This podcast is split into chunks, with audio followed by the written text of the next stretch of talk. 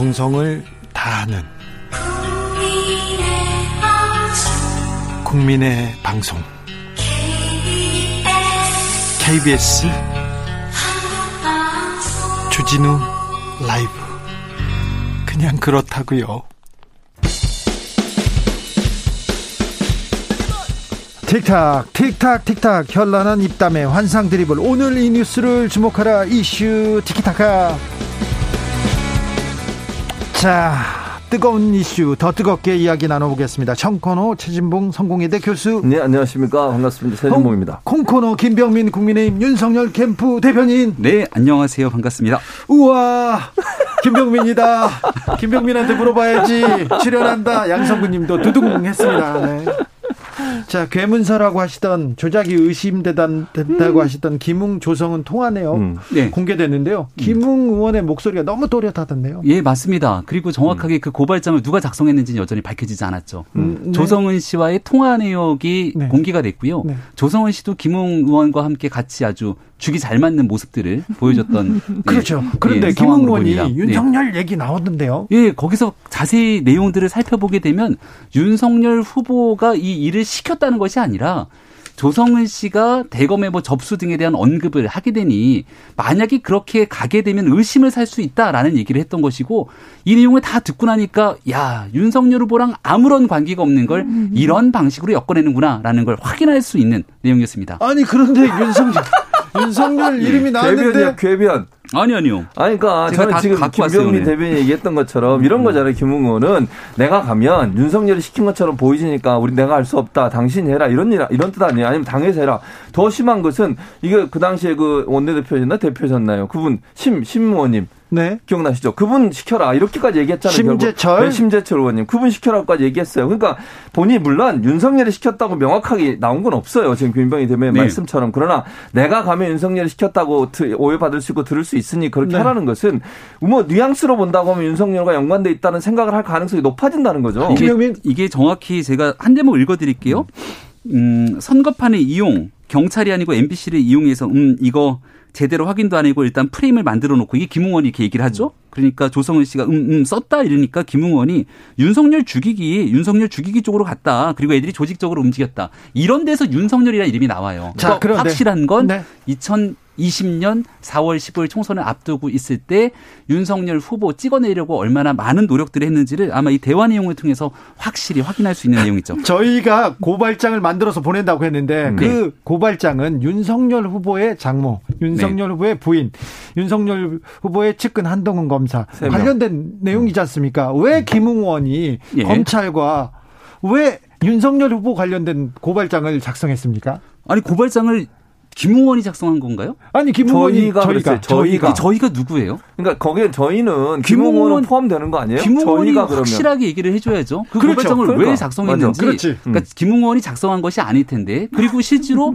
그 내용을 조성은 씨랑 얘기를 하게 되는데 그렇게 중요한 내용이라면 고발을 해야 되잖아요. 그렇죠. 네. 근데 고발을 안 하지 않습니까? 자, 근데 왜 윤석열 후보 몰래 네. 몰래 윤석열 후보 억울하게 아니 왜 김웅원이 나서서 제가 얘기를 드려야 되는 게 지난번 토론해 보시면서 당시 윤석열 후보에게 도이치모터스 주가 조작한 거 아니냐 이렇게 물어보니까 야 계좌 다 깔게. 그리고 오늘 음. 조금 전에 계좌 다 깠습니다. 아, 드디어 어, 계좌 깠어요. 그리고 나서 이 도이치모터스 주식 거래 내역 확인해 보면 야 어떻게 이렇게 말도 안 되는 거 갖고 윤석열 후보를 흔들지? 라는 것들을 알 수 있을 텐데요. 음. 그런 내용들이 지금 이 고발장에 담겨 있다고 하는데 유럽 입장에서 뭐 하러 검찰총장 시절에 그런 얘기를 하겠습니까? 저희가란 얘기는 본인을 포함한 어떤 일, 어, 일부의 사람이에요. 저희가란 표현은 그런 거잖아요. 일반적으로 내가 포함될 때 저희가 그러는 거예요. 내가 포함되는데 저희가 그래요? 그 사람들이 그러는지 몇 명이 그러는지 누가 그랬다고 얘기를 하지. 그러면 김용원 입장에서는 저희가라는 표현을 썼다는 말은 본인과 연관됐을 가능성이 높다고 보여지고 또 하나는 저희가라는 의미 중에 그분이 검찰을 그만두고 이제 국민의힘 후보로 사실은 나온 거 아닙니까? 총선에서. 네. 예. 그러면 검찰에서 작성될 가능성이 높다고 보는 것이 일반적인 상식이에요. 네. 물론 이건 수사를 통해서 밝혀지겠죠. 공적으로 수사를 하고 있으니까 밝혀질 거예요. 네. 그런데 이게 전혀 물론 윤석열 총장과 직접적으로 전 총장과 직접적으로 연관되어 있는 어떤 증거도 아직은 나온 거 없습니다. 예. 그러나 의혹 수준에서는 충분히 의혹이 될 수 있는 부분이라는 얘기를 하는 거예요. 네. 8654님께서 집에 왔는데 요. 다 왔는데 차에서 내기, 내리기 싫어요. 김병민 씨 어떤 말을 할지 궁금해요. 얘기합니다. 9660님께서 김병민 대변인? 네. 요즘 많이 힘들죠? 이렇게 물어봅니다. 걱정하십니다. 그런데 자. 네. 아, 자, 김웅원이 녹취록에서 김웅원이 얘기를 하고 있는데 제가 보기에는 김웅원이 윤석열 죽이기 정치 공작을 김웅원이 하고 있어요. 김웅원을 고발해야 되는 거 아닙니까? 맞아. 지금 국정감사 기간이잖아요. 네. 김웅원도 이 내용에 왜 윤석열이라는 이름이 들어갔냐 아마 물었던 것 같은데 전혀 윤석열 후보랑 관계 없다고 얘기했던 보도를 저는 본 것 같습니다. 아니 근데 왜 저기 네. 전화하면서 윤석열 이름을 대고 이 내용을 우리가 확인하려면 김웅원이 얼마 전까지 다른 후보의 대변인으로 있지 않았습니까? 네. 네. 그리고 아마 김웅원이 이 국민의힘에 들어왔던 인재 영입의 배경도 뭐 마찬가지로 윤석열 후보와는 아무 관계가 없는 것이고요. 네. 내용도 다 알고 계실 거 아닙니까? 네. 그래서 왜 김웅원이 이런 행동을 하고 있는지는 잘 알 수는 없겠습니다만은 사건에 대한 진실 규명에 있어서 제일 중요한 건 김웅 의원에 대해서 공소처가 확실하게 수사하면 밝혀질 것 아니겠습니까? 네. 근데 아직까지도 문서를 누가 작성했는지도 확인도 안 되고 있는 상황에서 어제 정말 그 고- 대한민국 공영방송의 방송을 보면서 정말 참담하기 그지없는데 아니 윤석열 후보 등에 대해서 대통령 선거 기간 후보자에게 심각하게 문제를 제기할 수 있는 내용들을 가지고 네. 여기 출연했던 사람이 누굽니까? 이재명 후보 캠프에 몸을 담고 있다는 유모 교수가 나와갖고 막 얘기하는 것들 다 보셨을 거예요. 이게 대한민국 공영방송의 수준이냐 이런 얘기들이 참담하게 나와서 자, 이게 더 어떤 말을 붙여야 될지 모르겠습니다. 모르겠는데 그분이 나온 게 중요한 게 아니고 녹취록 자체가 중요한 거예요. 안 보셨죠? 녹취록 자체가 기- 아까 얘기했듯이 지금 윤석열 총장 이름이 여러 음. 번 나오고 물론 아까 내가 전, 전 전제를 달았어요. 윤석열 총장은 아직까지 전 총장 관계된 게 나온 게 없기 때문에 단정으로 얘기할 수 없어요. 그러나 예. 여러 가지 상황으로 봐 손준성 보내면 확인되는 것이고 거기에 김 김웅 의원은 본인은 기억 안, 기억이 안 난다고 하지만요. 이 내용을 보면 이걸 기억 못하는 게 더 이상하다고 생각해요. 이 정도로 명확하게 얘기하고 본인이 내가 갖다 줄 수 있는데 남부지검에 갖다 줘. 나중에는 이걸 또 대검에 갖다 주라. 누군가의 지시를 받고 했잖아요. 본인이 한 것도 아니야. 제가 볼 때는 누군가가 얘기를 해서 처음에 남부지검 갖다 갖다 주라 그랬다가 나중에 대검 갖다 줘. 그럼 김웅 의원한테 누가 지시를 했겠느냐 이거 찾아내야 되겠죠. 아주 중요합니다. 이건 그렇죠. 네. 그 사실에 대해서 빨리. 지금은 김병민 대변인은 윤석열 후보와의 연관성을 자꾸 차단을 하는데 물론 제가 분명히 말씀드렸어요. 아직은 몰라요 아무도. 다만 그런 부분이 연관돼서 나올 수 있는 가능성은 충분히 있다고 저는 보고 검찰에서 손준성이라는 정보정책 기획관 이라는 사람이 전 총장에게 직보할 수 있는 유일한 자리이고 그 자리에 있는 사람이 이 어, 어, 고소장을 보냈고 그걸 김웅 의원이 전달했다고 하면 윤석열 총장과의 연관성에 대해서 의혹을 품는 것은 지극히 상식적인 일이라는 거예요. 의혹을 품는다는 건데 음. 여기에 대해서 윤석열 후보가 연결돼 있다는 고리들 직접적인 증거가 아무것도 없지 않습니까? 당사자인 김웅원은 부인하고 있고 그럼 조사 결과를 통해서 밝혀야 되는데 네. 대한민국의 공영방송에서 이 내용들을 거의 단정적으로 의혹을 몰아붙였다는 점에 문제를 제기하고요. 관계를 얘기하니까 관계를 엮으려면 이 정도는 돼야 돼요. 뭐냐면 오늘 아침에 충격적인 소식이 전해졌던 게 이 남욱 변호사 미국으로 도망갔는데 석방되지 않습니까? 국민들이 깜짝 놀라요. 근데 관계를 오늘 갑자기 나왔던 걸 보니까 남욱 변호사의 처남이 안민석 의원실의 비서관으로 있더라. 갑자기 막 너무 놀라지 않습니까? 아니, 이 정도의 연결고리는 돼야 여기서 안민석이 왜 나와? 의혹을 아니, 아니, 연결고리를 얘기하니까 연결고리. 합리적인 연결고리 제시할 정말. 거면 이 정도는 아니 얘기를 해줘야 그게 된다는 무슨 거죠. 연결고리예요. 그리고 지금 보면 이재명 지사 관련해서 뭐 사실관계도 없는 거 가져와 가지고 사실인 것처럼 연결관계 얘기하고 공격하고 비난하고 이거는요 이거보다 더 심하다고 저는 생각해요. 정성현님께서 저희가가 아니라 저 이가 저저 이가로 이가. 변명하는 거 아닌가? 빙고. 이거 중요합니다. 매우 중요합니다. 생각해 보십시오. 3778님께서 윤석열이 시켰냐에 집중하는 것도 맞지만 검찰이 정계에 사주한 것이 이제 확실한 거 아닙니까? 어, 윤석열이 관련된 것은 추후 밝혀지겠지만 아직 밝혀지지 않았습니다. 검찰이 정치에 관여한 건 분명히 분명히 된 거지 않습니까? 맞지 않습니까? 이런 어마어마한 일을 검찰총장이 모르게 했다는 건 모르게 했다는 것은 상식 이하지만 이렇게 얘기하는데 어제 MBC 방송에서 손준성 검사가 김웅원에게 뭔가 얘기했던 정황 증거 뭔가라도 나왔으면 거기에 대해서 문제가 있다고 제가 얘기를 하겠습니다. 단 하나 나온 거라고는 손준 손준성 검사가 아니라 김웅 의원이랑 김웅 의원은 검사가 아니죠. 당시에 그 국회의원에 출마했던 후보자고 네. 그 당시 미래통합당 선거대책위원회에 있었던 조성원 씨와의 녹취록 하나를 갖고 얘기하고 있는 건데 그 녹취록 전체를 들어보면 여러 가지 얘기들이 있었다는 것 아닙니까? 네. 그거 하나만을 갖고 어디에서 어, 대한민국 검찰이 관여 있는지는 증거를 좀 가르쳐 주십시오. 아 그렇죠. 그러니까 지금 손 그럼 지금 얘기했던 그대로 지금 그렇죠. 녹- 이게 다 방송되고 있으니까 손준성 검 손준성 검사 김웅한테 얘기했다고 하는 분이 연결된 게 밝혀지면 인정하시는 거죠? 아, 검찰이 만약에 응, 응. 이, 이 건에 대해서 고발이 사주했다. 검찰이 있다 그러면 검찰이 잘못한 거죠. 그렇죠. 네. 크게 잘못했죠. 좋아요. 그 얘기는 단한 번도 부인한 적이 없습니다. 누구도. 대변인이 직접 얘기하신 거니까 네. 그렇게 저는 이거는 수사하면 나올 거라고 봐요. 네. 그러니까 손준성 보냄이라고 하는 것에 대해서 우리가 어느 정도 이게 확인이 됐고 이런 부분이라고 하면 제가 볼 때는 이건 수사하면 충분히 나온다. 앞으로 네. 수사가 진행될 거라고 보고요. 다만 국민들이 볼 때는 지금 그 시청자의 의견이 전 전적으로 동의한다고 생각해요. 이게 만약에 진짜 윤석열 후보가 연관이 안 돼 있다던 윤석열 후보는 국민 앞에 사과해야 돼요. 검찰이 이런 행동을 하는 것을 그냥 방관하거나 뭐 몰랐다고 하더라도 그건 문제라고 생각하고 그런 부분에 대해서는 국민들이 볼 때 검찰이 얼마나 정치에 개입하려고 했는지 하는 부분으로 볼 수 있는 단적인 증거잖아요. 이런 행동이 어떻게 검찰에서 일어날 수 있는지 총선을 앞두고서 그리고 검찰 본인 또 검찰총장과 관계된 사람들이 지금 고소인으로 돼 있잖아요. 그러니까 더 문제가 되는 거예요. 이게 만약에 그분들이 아니라면 문제가 없지만 검찰총장의 뭐, 뭐 가족들이 여기에 들어 있는데 그걸 그럼 국민들이 볼 때 총장이 연관 안 돼 있을 거고 누가 생각을 하겠냐는 거예요. 알겠습니다. 김웅 의원이 윤석열 검찰총장 주변 사람들을 위한 고발장을 쓰고 고발장을 전달하고 윤석열 왜 단독으로 이렇게 행동을 했는지 도무지 이해가 안 됩니다. 그리고는 해명도 말이 안 돼요. 어떤 해명이요? 김웅 의원이 얘기했던 거 지금 기억이 아, 나지 예. 않는다. 뭐 선택적 그리고 기억에 대해서 정말 네. 저도 답답합니다. 있는 그대로 얘기를 해야 되는데 김웅원에 대해서 사람들이 와 왜 기억이 안 나지? 1년 전 일인데 이렇게 얘기하잖아요. 이재명 지사가 똑같은 얘기를 해요. 국정감사에서 유동규 본부장 임명이 핫한 주제였습니다. 아 기억이 나지 않는다. 아니 어떻게 유동규 본부장을 임명하는 게 기억이 나지 않습니까? 선택적인 기억에 관련된 문제에서 김웅 의원 빨리 기억을 되살려서 공수처 수사에 협조해야 되고 근데 공수처도 피의 사실 공표하지 말자고 조국 전 장관이 그렇게 얘기했으면 조국 전 장관 만도 좀 들어주고요. 네. 왜 자꾸 피의 사실 공표합니까? 아니, 그리고 물타기를 이재명 지사도 어. 선택적 기억으로 물타기, 본인에게 물타기. 불리한 얘기하면 안 됩니다. 그리고 조국 전 장관 사건 관련해서는 얼마나 또 보수 그 언론들이 그것도 다 공개했습니까 피의 사실. 그때는 가만히 있다가 이제 와서 이런 얘기 하면 안 된다고 봐요. 저는. 김병민 대변인 네. 오늘 많이 힘들어 보이세요? 저희는 잠시 쉬었다가 6시 2부에서 이어가겠습니다. 주진우 라이브 함께하고 계십니다. 지역에 따라 2부에 합류하신 분들 계시죠? 어서 오십시오. 자리 잡으십시오. 이슈 티키타카 이어갑니다. 7시까지 함께해 주십시오. 라디오 정보센터 먼저 다녀오겠습니다. 조진주 씨. 이슈 티키타카 이어가겠습니다. 0435님, 오늘 최진봉 교수님 드리블 메시 수준으로 환상적입니다. 네, 두 골 넣고 시작합니다. 감사합니다. 2307님, 김병민 씨 같이 합리적이고 똑똑하신 분이 음. 왜 윤석열 캠프에 계십니까? 아니, 왜, 윤석열 후보의 최대 장점이 합리적이고 굉장히 균형 감각이 있는 정치인입니다. 합리적으로 네. 균형 감각이. 그렇기 때문에 역대 바- 어느 이 정도를 예, 거치든지 간에 굉장히 중용이 되면서 국민들에게 아유, 공정과 상식을 고생합니다. 고생하십니다. 4908님께서 김웅은 윤석열의 숨겨둔 아들인가요? 그만큼 가족들 구하려고 한 걸 보니까 아, 네, 그거는 또 몰랐네요. 임주희님, 김웅원 최, 최면 수사 안 됩니까? 잃어버린 기억 되살려 보게요. 얘기합니다. 자, 김병민 대변인. 이제 조폭 얘기하나요? 아니요. 아, 자. 무슨 말씀이세요? 네, 전두환 조폭 발언해야지. 얘기합니다. 자, 전두환 대통령이 정치적으로 잘한 게 뭡니까?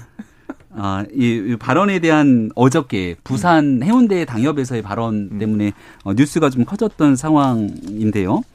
그, 대통령의 인사권에 관련된 얘기들을 했던 음, 상황으로 볼 수가 있고요. 전두환 대통령 시절에 김재익 씨라고 이 경제 분야에 유명했던 인사가 있지 않습니까? 그래서 이제 대통령의 권한을 특정한 그 전문가들에게 위임해야 되는 중요성을 강조하면서 나왔던 얘기이기 때문에 여기서 지금 기사에서 언급되고 있는 상황들처럼 무슨 전두환 전 대통령을 옹호하거나 뭐 그랬던 내용들은 전혀 아니다라는 말씀 다시 한번 아니 힘줘서 말씀드립니다. 그러면은 조직 관리 네. 전두환식으로 한다는 거 아닙니까? 아, 롤 그렇지.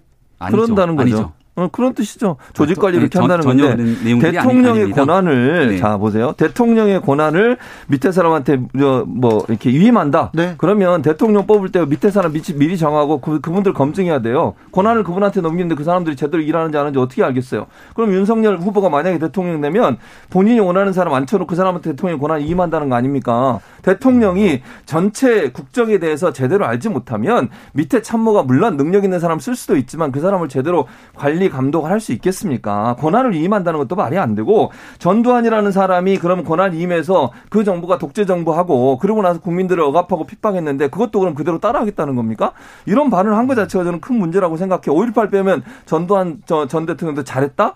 어떻게 이런 발언을 후보가 할 수 있는지 이해가 안 되고 더, 더욱 이해가 안 되는 호남 사람 중에 이런 사람이 있다는데 어떤 분인지 제가 모르겠으면 누구를 만나서 그런 얘기를 들으셨는지 모르겠지만 일반화 시키는 것 때문에 호남 사람들이 얼마나 화가 나겠습니까? 5.18에 대한 아픈 상처와 기억을 그렇게 김종인 비대위원장 가서 사과하시고 이준석 대표도 사과하고 이러더니 이게 뭐 하는 행동인지 잘 모르겠어요. 5.18과 이 광주에 있었던 지난날의 아픈 역사를 폄훼한 적 전혀 없다는 말씀 다시 한번 드리고요.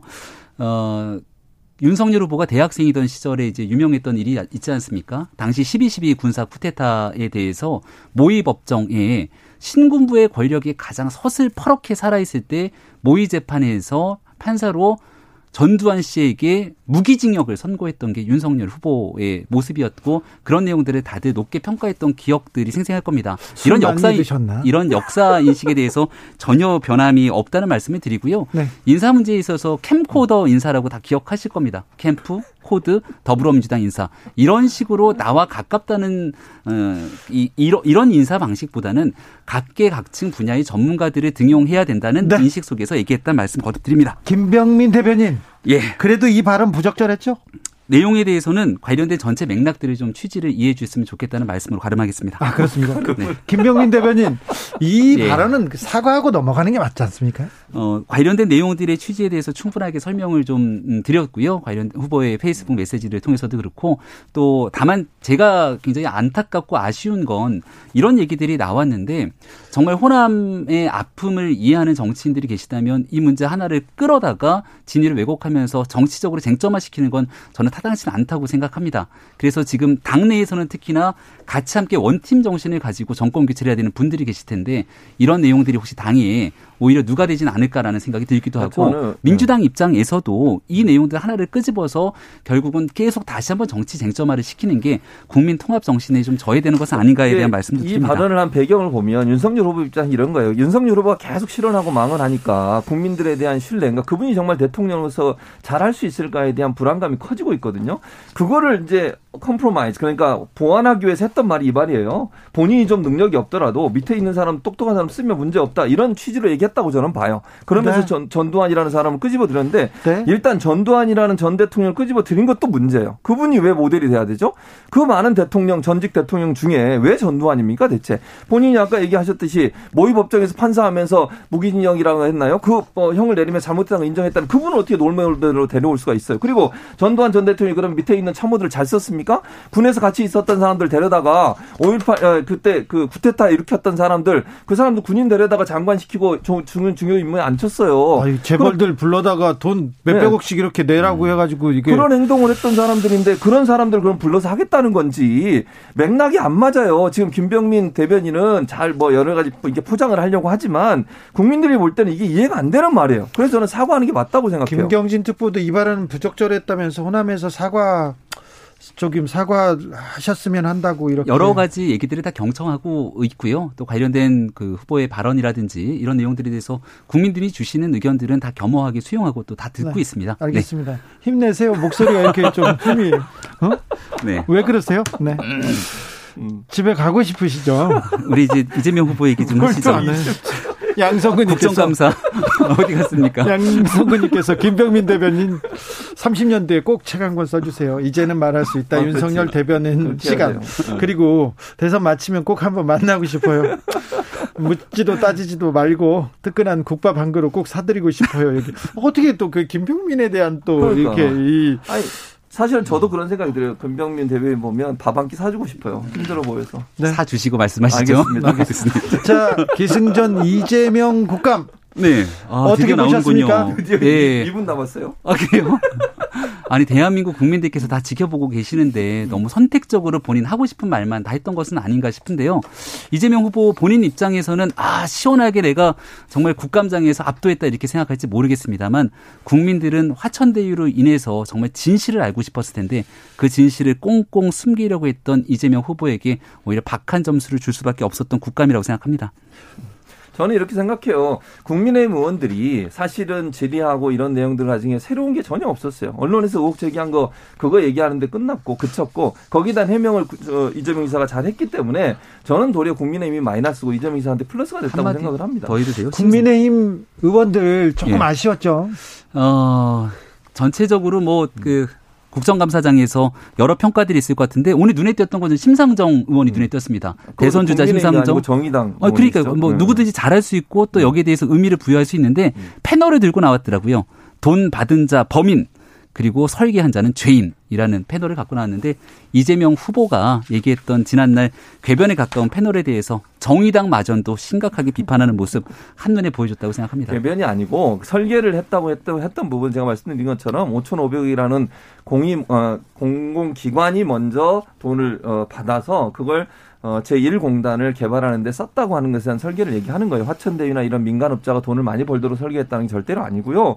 그런 차원에서 설계를 얘기한 건데 그걸 자꾸 왜곡을 해가지고 국민의힘에서 그렇게 공격을 하시는데 그런 부분은 바람직하지 않다고 생각하고요. 저는 이번에 어쨌든 국정감사에서 국민의힘이 벼르고 벼르서 나온 거잖아요. 공격하겠다고 했고. 근데 음. 실제적으로 공격하면서 의미 있게 국민들이 볼 때 정말 이재명 기사가 이 문제와 직접적인 연관이 있다는 증거를 아무것도 제시한 게 없어요. 그래서 저는 실패라고 생각하는 거예요. 예를 들면 기회가 지금 이 기회로 본다 면 이재명 기사 입장에는 충분히 해명할 수 있는 기회를 갖게 된 거잖아요. 네. 그러니까 정, 결과적으로 보면 국민의힘이 원래 원했던 목적을 달성하지 못하고 도리어 이재명 지사에게 더 좋은 이미지를 만들어주는 계기가 됐다고 봅니다. 4389님께서 극한 직업 김병민 편 한번 만들어 주세요. 그건 EBS에서 만듭니다. 네. 자, 고발 사주 바로 좀 자, 명확하게 좀 밝혀졌으면 좋겠습니다. 맞아요. 수사가 복잡하지도 않고 어렵지도 그럼요. 않은데 네. 맞습니다. 공수처에서 좀 신속하게 그럼요. 예, 해야죠. 수사 나섰으면 좋겠습니다. 네. 빨리 드러나겠죠? 네. 네. 그리고 네. 박지원 국정원장에 대한 그 제보 사주 의혹이라고 있는데요. 같이 형평성 있게 공수처가 좀 빨리 다루고 피사실 공표할 거면 같이 좀 해 주세요. 이슈 티키타카 최진봉 교수 그리고 김병민 대변인이었습니다. 감사합니다. 예, 고맙습니다.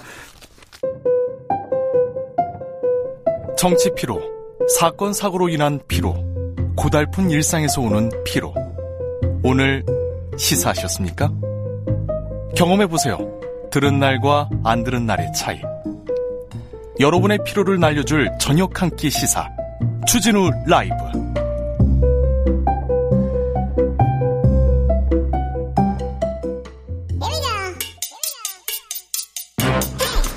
뉴스를 향한 진지한 고민 기자들의 수다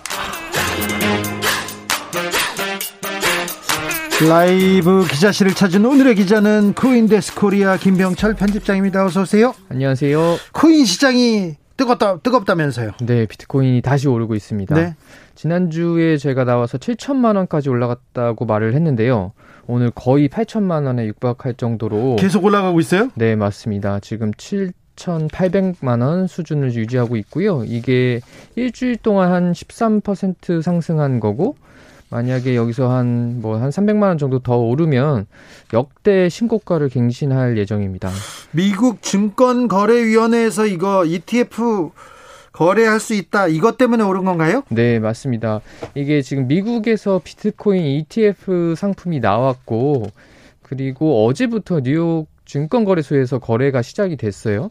덕분에 이제 그 전에는 기대감에 상승을 했고, 지금 나온 다음에서도 ETF도 오르니까 현물 가격도 같이 오르고 있는 건데요. 이제 ETF 짧게 설명드리면, 이제 이게 Exchange Traded Fund라는 뜻이고요. 그러니까 거래소에 상장돼서 거래되고 있는 펀드다.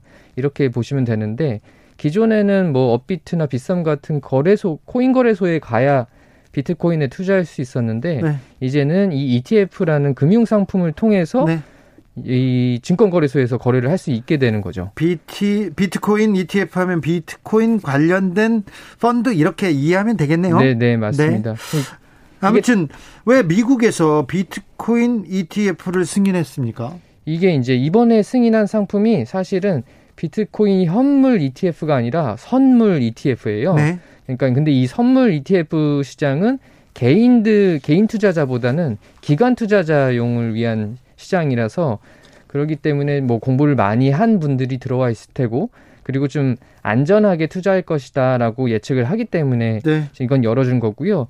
이 지금 현물 ETF를 승인하지 않는 이유는 미국의 금융당국이 이게 가격 조작 가능성이 좀 크다라고 우려를 하고 있습니다. 예. 그래서 만약에 이렇게 개인 투자자들이 와 있는 시장에서 가격 조작이 일어나면 피해자들이 굉장히 많이 일어날 수 있잖아요. 네. 그래서 이제 법인들 같은 기관 투자자들의 시장까지는 열어주고 아직 개인 투자자 시장은 열어주지 않은 상황입니다. 주식 시장이 좀 불안해서 좀 떨어진다 그런 얘기도 있는데 예, 예. 비트코인이나 가상화폐는 좀 올라갑니다. 이것도 그렇죠. 상관관계가 좀 있습니까? 상관관계가 있을 때가 있고 없을 때가 있어요. 아이고 어렵다. 그렇죠?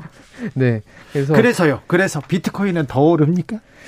지금의 추세로는 뭐, 어, 약간 우상향하는 네. 분위기가 있는 나쁘지 것 같습니다. 않군요. 네. 예. 자, 전세 대출, 어 전세 대출이 안 나와가지고 이사 못 가요. 우는 사람들이 많았는데 은행이 전세 대출 재개했습니다. 네, 맞습니다. 이게 은행들이 대출 총액 제한에 따라서 전세자금 대출을 중단했었는데 네. 말씀하신 것처럼 반발이 많아지니까 네. 이제 전세 보증금 인상분만큼은 대출을 해주기로 은행들이 결정을 했습니다. 자, 전세 이사 가는 만큼 가- 이사하는 사람은 불편함이 없게 하겠다 이렇게 생각하면 되네요. 그렇죠. 이게 예를 들어서 전세 보증금이 지금 4억이었는데 네. 6억 원으로 오른 경우에 2억 원이 오른 거잖아요. 네. 네, 지금까지는 이 오른 총액 6억 원의 80%까지 대출을 받을 수 있었어요. 예. 근데 이제 앞으로는 보증금 인상분, 그러니까 2억 원까지만 대출이 가능하다라는 뜻입니다. 아, 네. 알겠습니다. 80% 전세값의 80%를 대출 받을 수 있었는데 음. 자, 인상분 인상분만 대출이 가능하다고요? 네, 왜냐하면 지금까지는 돈이 있는 사람들도 어 6억 원이면 6억 원까지 다 대출 받은 다음에 남는 돈은 뭐 주식이나 코인 그렇죠. 같은 데 투자를 했었던 거예요. 네. 이제 그런 걸 좀 막기 위해서 하는 거고 네. 그 대신 신규 대출자들은 지금처럼 전세값의 80%까지 다 대출받을 수는 있습니다. 네. 8296님께서 비트코인도 몇천 배 올랐으니까 이것도 국정감사를 해야 되겠네요. 네, 또 일리가 있는 얘기이기도 합니다. 영끌족, 아, 많다는 얘기가 있어요. 좀 불안하기도 하는데, 통계에서도 이게 입증이 됐습니까? 네, 어, 지금 정부가 계속 대출 조이기 하고 있는 이유가 이런 통계들 때문인데요. 네. 이제 주택 담보 대출을 받은 사람의 44%는 네. 마이너스 통장 같은 신용 대출도 갖고 있는 것으로 나왔습니다. 예. 그러니까 이제 대출 받을 수 있는 방법을 모두 다 동원하는 거를 이제 우리가 영끌 쪽이라고 그렇죠. 부르잖아요. 영혼까지 끌어서. 네, 그런 분들이 많은 건데요. 이게 2012년 통계 작성을 이- 시작한 이래 가장 높은 수준이고요. 예. 심지어는 이제 주택 담보 대출 플러스 전세 대출을 같이 받는 경우도 늘고 있어요. 네. 그래서 지난 1분기 새로 주택 담보 대출을 받은 사람들 중에서 네. 전세 대출을 끼고 있는 경우가 8.8%입니다. 네. 이게 이제 2년 전과 비교하면 두 배 가까이 늘어난 수치고요. 자, 전 세계적으로 공급망 대란 일어나고 있습니다. 자, 공장이 멈추는 일도 이- 종종 있고요. 네, 이게 지금 뭐, 어, 전반적으로 계속 그 공급망이라는 게 연결돼 있다 보니까 결국은 우리의 그 실생활에도 영향을 좀 미치고 있는데 네. 이게 차량용 반도체가 부족해서 자동차 제조사들이 공장이 멈추고 있다 뭐 이런 이야기는 한몇 네. 달 전부터 계속 나오고 있습니다. 네, 들었을 거예요. 중국에 전력난 있고요. 네, 전력난에다가 뭐 델타 변이 확산되면서 동남아에서 록다운되고 그리고 원자재 가격은 계속 뭐 상승하고 거기다가 이제 물류 대란까지 겹치니까 계속 이제 꼬리에 꼬리를 물어서 이게 안 좋은 거죠. 이게 네. 자재 공급이 원활하지 않으니까 생산에 차질이 일어나고 결국은 가격 상승에다가 물 이제 물가 상승까지 야기를 좀 하고 있는데 물가가 상승되고 우리 식 탁도 직격탄을 맞았습니다. 네, 이게 수입이 어려워지니까 최근에 국내 소, 돼지고기 가격이 계속 오르고 있어요. 예. 네, 15일 삼겹살 소비자 가격이 이제 킬로그램당 26,132원이었는데 이게 이제 작년 말에 비해서 25% 급등한 수치고요. 네. 그리고 삼겹살 가격이 25,000원을 넘은 게 2011년 구제역 파동 이후에 10년 만입니다. 아, 그래요. 많이 올랐군요. 네, 네. 아, 그래요. 아니, 그 좀 수입을 하면 되는데 이 수입도 좀 쉽지 않은가 보네요. 네, 이게 이제 뭐 주요 육류 수출국인 미국의 인력난으로 뭐 현지 고기 가격도 오르고 게다가 물류 대란으로 이제 해상 운임이 계속 급등하니까 수입량도 줄고 있습니다. 휘발유 값도 계속 오른다고 아우성입니다. 네, 맞습니다. 이제 전국 휘발유 가격이 7년 만에 리터당 1,700원을 넘었는데요. 네. 서울 강남의 일부 지역에 있는 주유소에서는 리터당 2,300원까지 2,300원, 2,400원 써 있는데 있더라고요. 예, 맞습니다. 그래서 이게 이제 국제 유가가 오르고 또 원달러 환율이 동반 상승하면서 휘발유 가격이 계속 좀 오르고 있는데요. 아무래도 이게 기름값 상승이 계속 될, 당분간 계속 될 거라는 관측이 좀 지배적이고 네. 그래서 국제 유가가 향후에는 뭐 지금이 80달러 정도인데 100달러를 돌파할 거라는 전망도 좀 나오고 있습니다. 앞으로 20%랑 오르면 그거 걱정인데요. 네. 그래서 지금 나오는 이야기가 만약 기름값이 계속 이렇게 오르면 정부가 유류세를 좀 인하해야 된다는 거 해야 되는 거 아니냐 뭐 이런 이야기도 좀 나오고 네. 오늘 홍남기 기재부 장관이 국정감사에서 내부적으로 유류세 인하 검토하고 있다 이렇게 답변을 좀 했습니다. 네. 스타벅스 계속 시끄러웠는데요. 스타벅스가 직원 달래기에 나섰다고요? 네, 맞습니다. 이게 스타벅스가 매년 연말이 되면 이벤트를 열잖아요. 네. 그래서 가서 뭐 이 frequency라고 이렇게 적립을 하면 어, 다이어리 같은 것들을 좀 주는 이벤트를 하는데 네. 이게 원래 지난주에 시작하기로 했었는데 이 이벤트를 2주 연기하기로 했습니다. 예. 이제 최근에 이제 스타벅스 직원들이 이벤트를 너무 많이 하니까 업무 강도가 심각하다라고 좀 항의를 했었잖아요. 네. 그래서 뭐 이틀 동안 트럭 시위를 했었는데 네. 그큰 트럭 화제가 됐어요. 예, 예. 그 트럭 전광판에 이렇게 써 있었습니다. 한쪽은 대기 음료 650잔의 직원들은 눈물 짓고 고객들은 등을 돌린다. 이렇게 써 있었어요. 이게 이제 지난달에 스타벅스 50주년 기념 이벤트에서 거기 어, 한 매장에서 대기 음료가 650잔에 어, 도달하면서 이런 거를 좀 비판하는 멘트였고요. 또 트럭의 전광판 반대쪽에는 1년 내내 진행하는 마케팅 이벤트보다 매일의 커피를 팔고 싶습니다라고 써 있었습니다. 네. 요게 이제 노동조합이 없는 스타벅스 직원들이 네. 단체 행동을 한 거는 22년 만에 처음이라고 합니다. 아, 한국 스타벅스가 돈을 많이 번다면서요. 많이 버는 대신에 직원들 처우 개선에는 좀 힘쓰지, 좀 소홀히 한 거 아닌가 이런 생각도 좀 해봅니다. 지금까지 기자들의 수다 김병철 편집장이었습니다. 교통정보센터 다녀오겠습니다. 이승미 씨.